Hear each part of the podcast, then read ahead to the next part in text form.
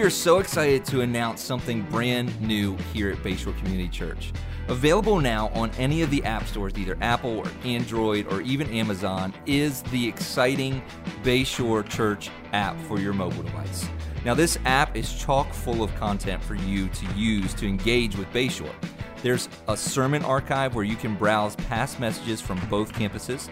There's ways for you to sign up for classes, for events, for small groups. There's events calendar so that you don't miss anything that's happening. There's even a Bible reading section where you can get daily updates on where we are reading in the Bible.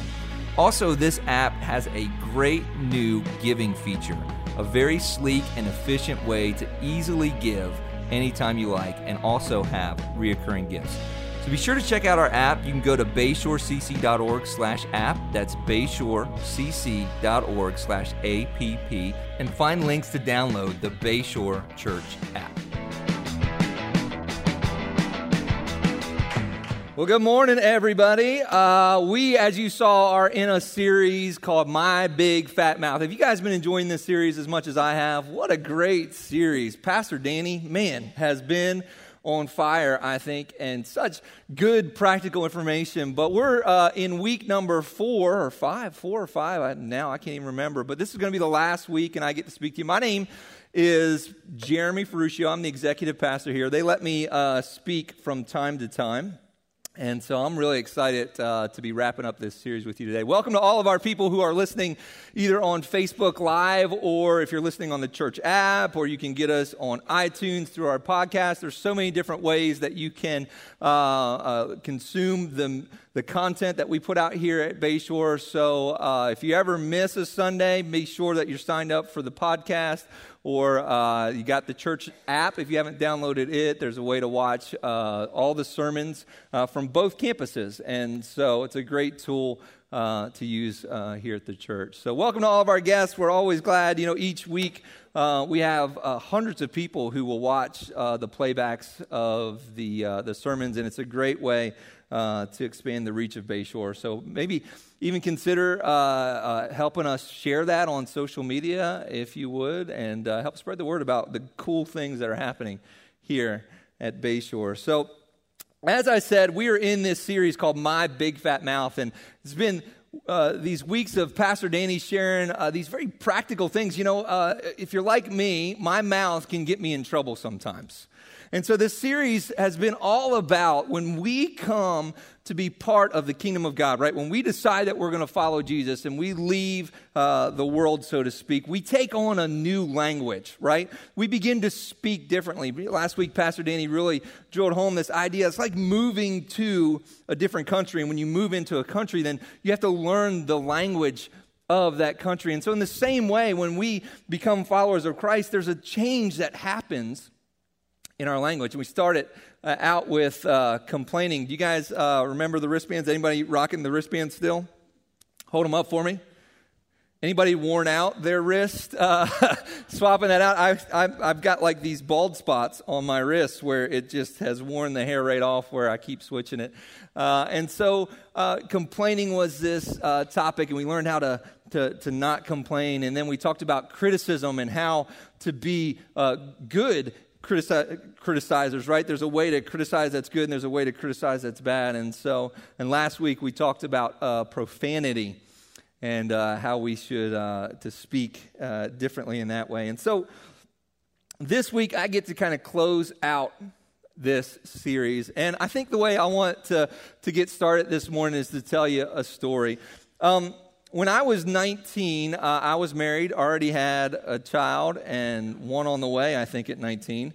And um, I was managing a grocery store at the time. And um, it was a lot of responsibility uh, for me as a young, uh, a young adult. And so, uh, you know, I was doing my best to try to do that. And we had uh, these people who would come in, they'd do special orders. And they were these great things for, for me as a manager because, you know, uh, you'd get this one big special order that would really make my numbers for the week look great. It'd be this thousands of dollars of, of an order versus maybe you know 50 to 100 dollars of a normal grocery store order. And so it really made my numbers look great. So we'd always go over and above to accommodate uh, these special order people. And so uh, there was this one group, they were a food bank, and uh, they were one of my regular special order customers and large orders. You know, she was, this lady was ordering uh, up to like $5,000 at one time of food to go feed the needy. And so, in this one particular instance, uh, she had made this really big order.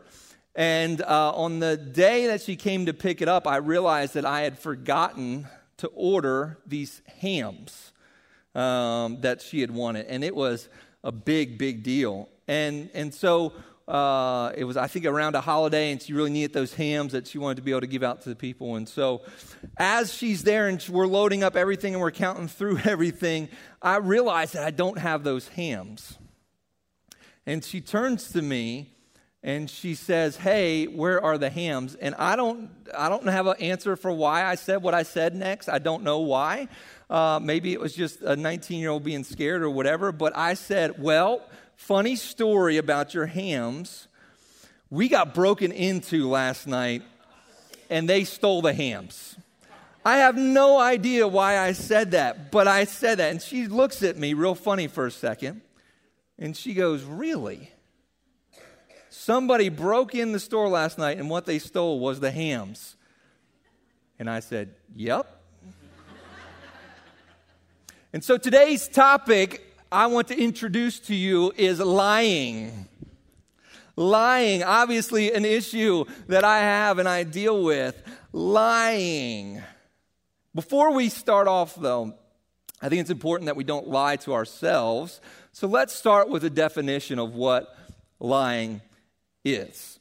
And so, first off, a lie is anything that we say that isn't true, right? And you would say, of course, that makes sense. But it goes further than that, and it's not only anything that we say that's not true, but it's anything that we say that is only partly true partly true. And it goes even further, and I would say that a lie is anything that we say that is stretching the truth. And so, here in a moment, uh, I want to ask you if you've lied in the last 24 hours. I'm actually going to ask you to raise your hand on this. So, so I want you to get ready. So, based on that definition, but I also want, I want to give you some examples here. So, so, and here's what I mean I've discovered that we lie, and as I'm studying for this, this message, that I believe we lie way more than we know we do, that we have become accustomed to lying or stretching the truth so often that we don't even think about it. And here's, here's, here's some examples of that. Like, how are you doing today? I'm fine. How many times is it true that we're not fine? And you answer that we're fine. How about this one? Hey, how do you like your job? And how often do we say, Oh, my job's great, I'm doing good, and you can't stand to go to that place every morning? How about this? Your wife asks you, How was that chicken I just made? Was was it dry? And you say no, even though you're thinking it's dry, it's dry as the desert, right? The cashier, this is one of the one that gets me. Cashier asks me, "Would you like to donate a dollar to this or that charity or whatever?" When you go through the line, and my answer is always, "I would, I just don't have any cash." And I'm lying because I never would. I never would give the dollar there uh, when they ask for it. Um, you know, you get in a fight with your spouse on the way to church, and the greeter asks you how you're doing today, and what do you say? You say, "I'm doing great, doing great," and that is a lie. So here, I believe that that we get into a habit of lying so often that we often we don't even realize that we're doing it. So, based on the definition of what a lie is, and of those that you, uh, those examples that you've just heard, who here would say that in the last 24 hours, you maybe, just maybe, have told a lie? Let me see your hand. Uh, my hand's up. Yeah, yep. And here's the deal all you people who aren't raising your hand, you are now lying. And so, and so you can join the club with all the rest of us. It is this thing that we don't know we're doing. Listen to some of these studies. It says, do you know that we it's been proven or studied that, that we lie somewhere between three and four times a day? On average, people lie between three and four times a day. That is almost 1,300 lies per year. 1,300 lies per year. 90% of our children, ladies and gentlemen, 90% have learned to strategically lie by the age four. That means not just lying, but knowing they're lying in attempt to get something or to get out of something. By the age of four, 90% of our kids do that. And our kids may have been above average on that one. Uh, so 60% of us cannot have a conversation with a new person without lying. And during that 10 minute conversation with the new person, on average, we, we, lie 10, or I'm sorry, three times in the first 10 minutes. And here's the big one, and uh, we're just going to say it, we're going to leave it. But men lie twice as much as women. I'd like to see the numbers on that, but. Uh,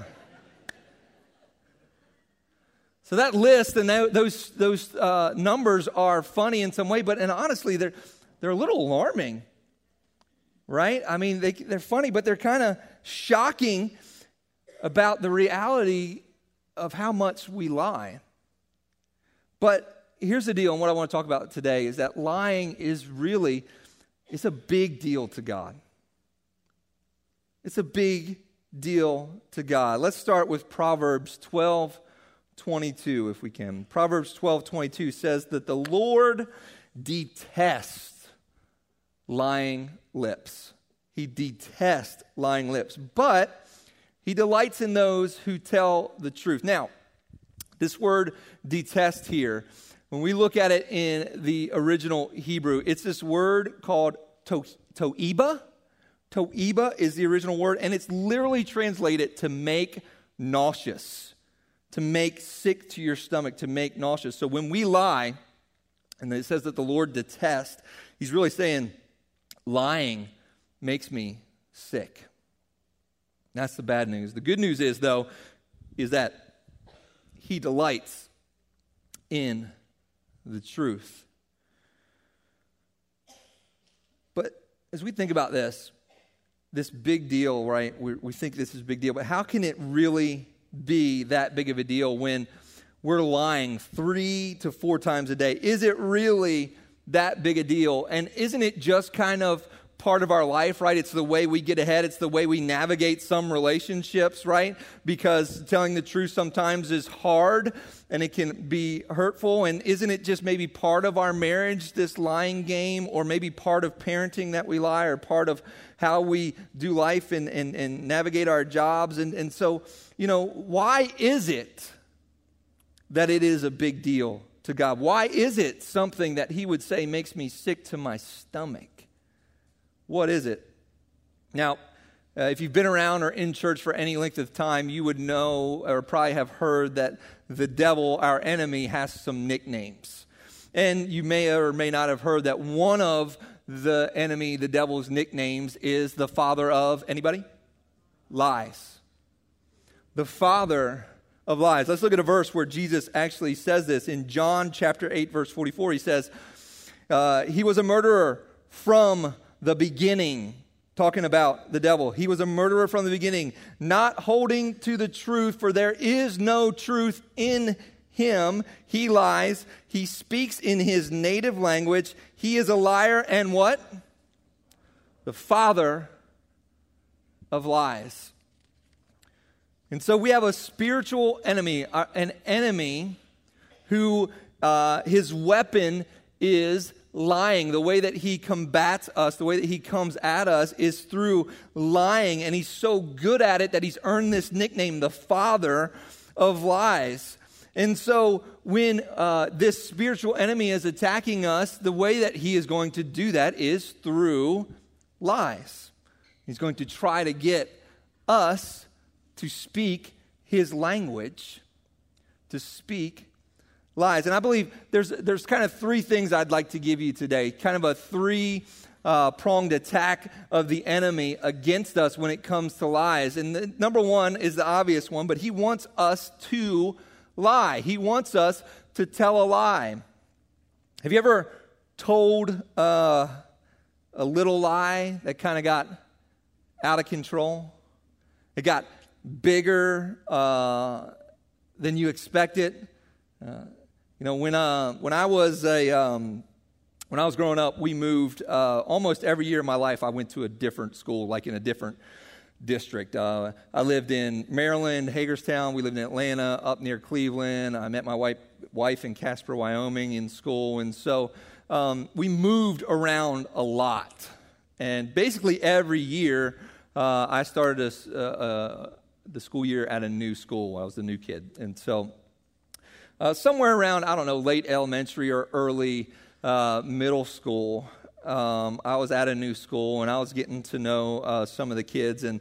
And I don't know why, but again, you know, I think I was I was watching a lot of Karate Kid at the time, and so I may have told the kids that I was a black belt in karate. You know, um, nobody knew any better, and you know, I, I thought it was cool. It made me cool, and um, it was great for a while until the uh, the school bully heard about it and then wanted to challenge the kid who had a black belt. And for the rest of the year, this little white lie well, maybe not little white lie, but this lie that I told that I was a black belt in karate, I was uh, constantly telling more lies and trying to get out of this potential scenario where I didn't have to reveal I wasn't a black belt, but I didn't have to fight the big bully who would probably pummel me.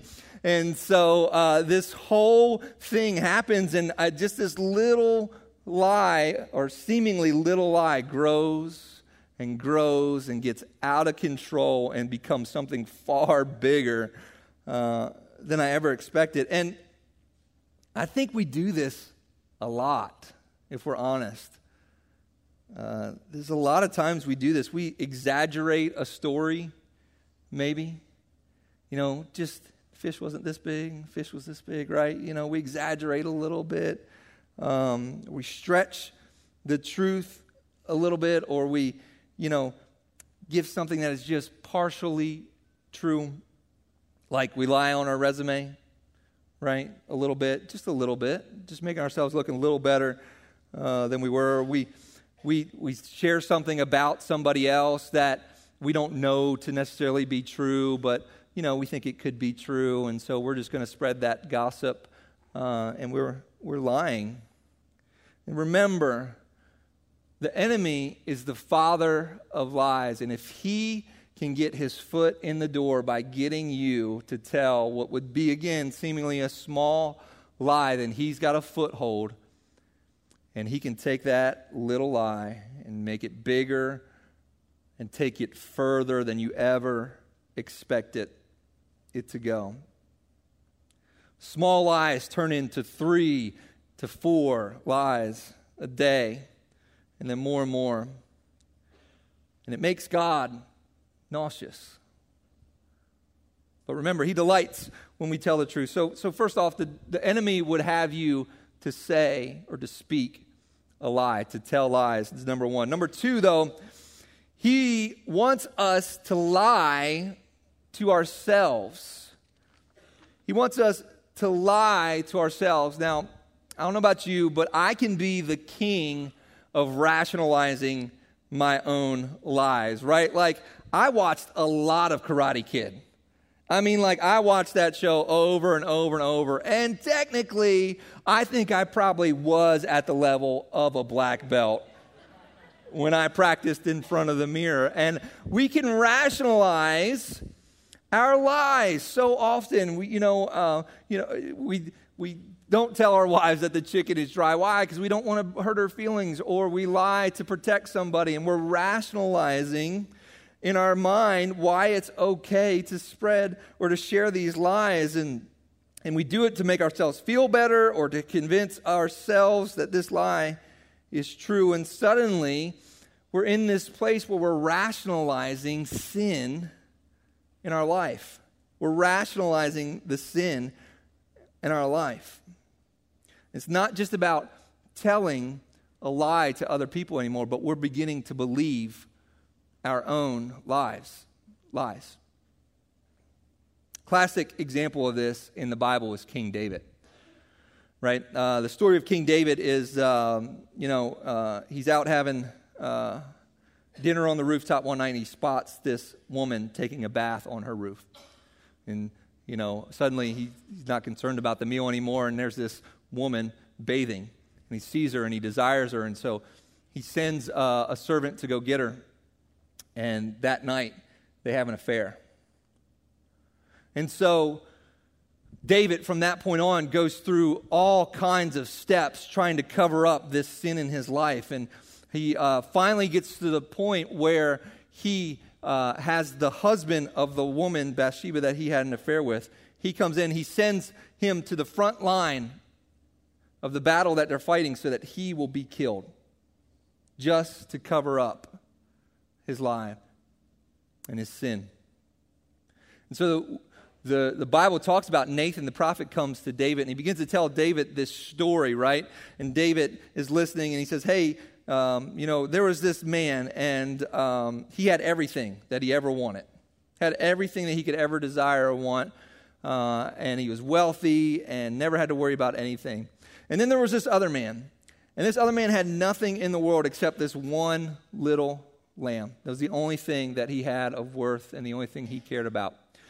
And one day, this traveler came to the rich man, and uh, the rich man decided to feed this traveler. And so instead of taking something of his own, the things that he had plenty of, he went and he took that one little lamb from the poor man and he used it to feed that traveler. And David, immediately when he heard this, and Nathan was telling him, it says, the Bible says he jumped up and in anger said that that man needs to be killed that he should not act like that or do those things. And Nathan responds to David and says, David, that story is about you. And so David had rationalized his sin to the point that when he hears this story, he doesn't even realize it's him that Nathan is talking about. And I think we have the tendency to do this in our own life. I think we do it far more than we would like to admit.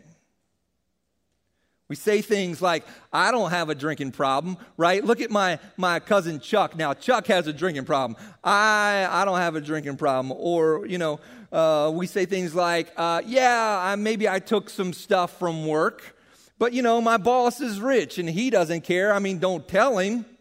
You don't tell him, but but he doesn't care. He's rich; he'll never miss it. Or or you know, yeah, me and my girlfriend we're sleeping together, but but you know, I'm a man. It's 2018. I have needs, and so we rationalize these decisions that we make.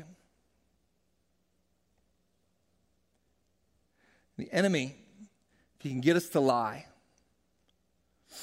maybe he can get us to believe a lie and begin telling ourselves these lies. So, number one, he wants us to lie. Number two, he wants us to tell ourselves lies. And number three, I believe that the enemy would like to get us, that he wants us to begin to live a lie.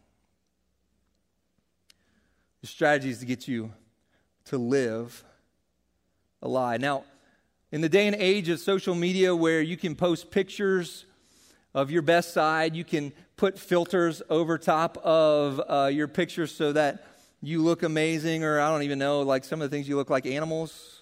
You can look like, you know, Snapchat filters my kids use all the time. Uh, in the day and age when we can post some ideal image of ourselves online, it's not hard to believe that we would have a tendency to live a lie, that we would project something different than what we really are. We hide our real selves from everyone. You know, maybe it is that you, uh, to the outside world, you have a great marriage and, and you're the person that, that people come to for, for marital advice. And, and uh, on the inside, uh, you know, at night, you and your wife sleep in separate beds. And so there's this projection of something other than what is really happening. Maybe uh, to all your friends and to your coworkers, uh, at work or wherever, you know, you're the Christian of the group and, you know, you're the person who quotes scriptures on Facebook or reposts uh, those memes for spirituality on Facebook or maybe Uh, if people get into your car, you've got 88.7 The Bridge blasting when you turn the car on, all these things. But in private, in private, maybe you're dealing with things. There's things in your life like maybe you have a porn addiction, maybe you have a pill addiction, maybe you're uh, an alcoholic. And so, this person, this image that we portray, is not like who we really are at all. See, the enemy wants us to lie.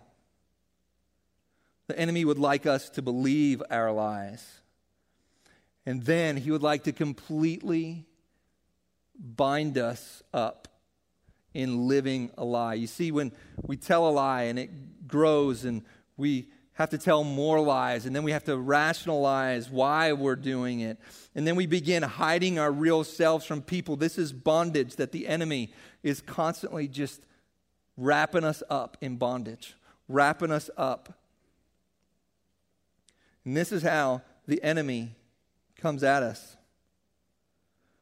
But this morning, God wants you to know that there is freedom in Jesus, there's freedom in the truth and to be free from that lie, to be free of this fake life that we're living, there's a couple things that the Bible tells us.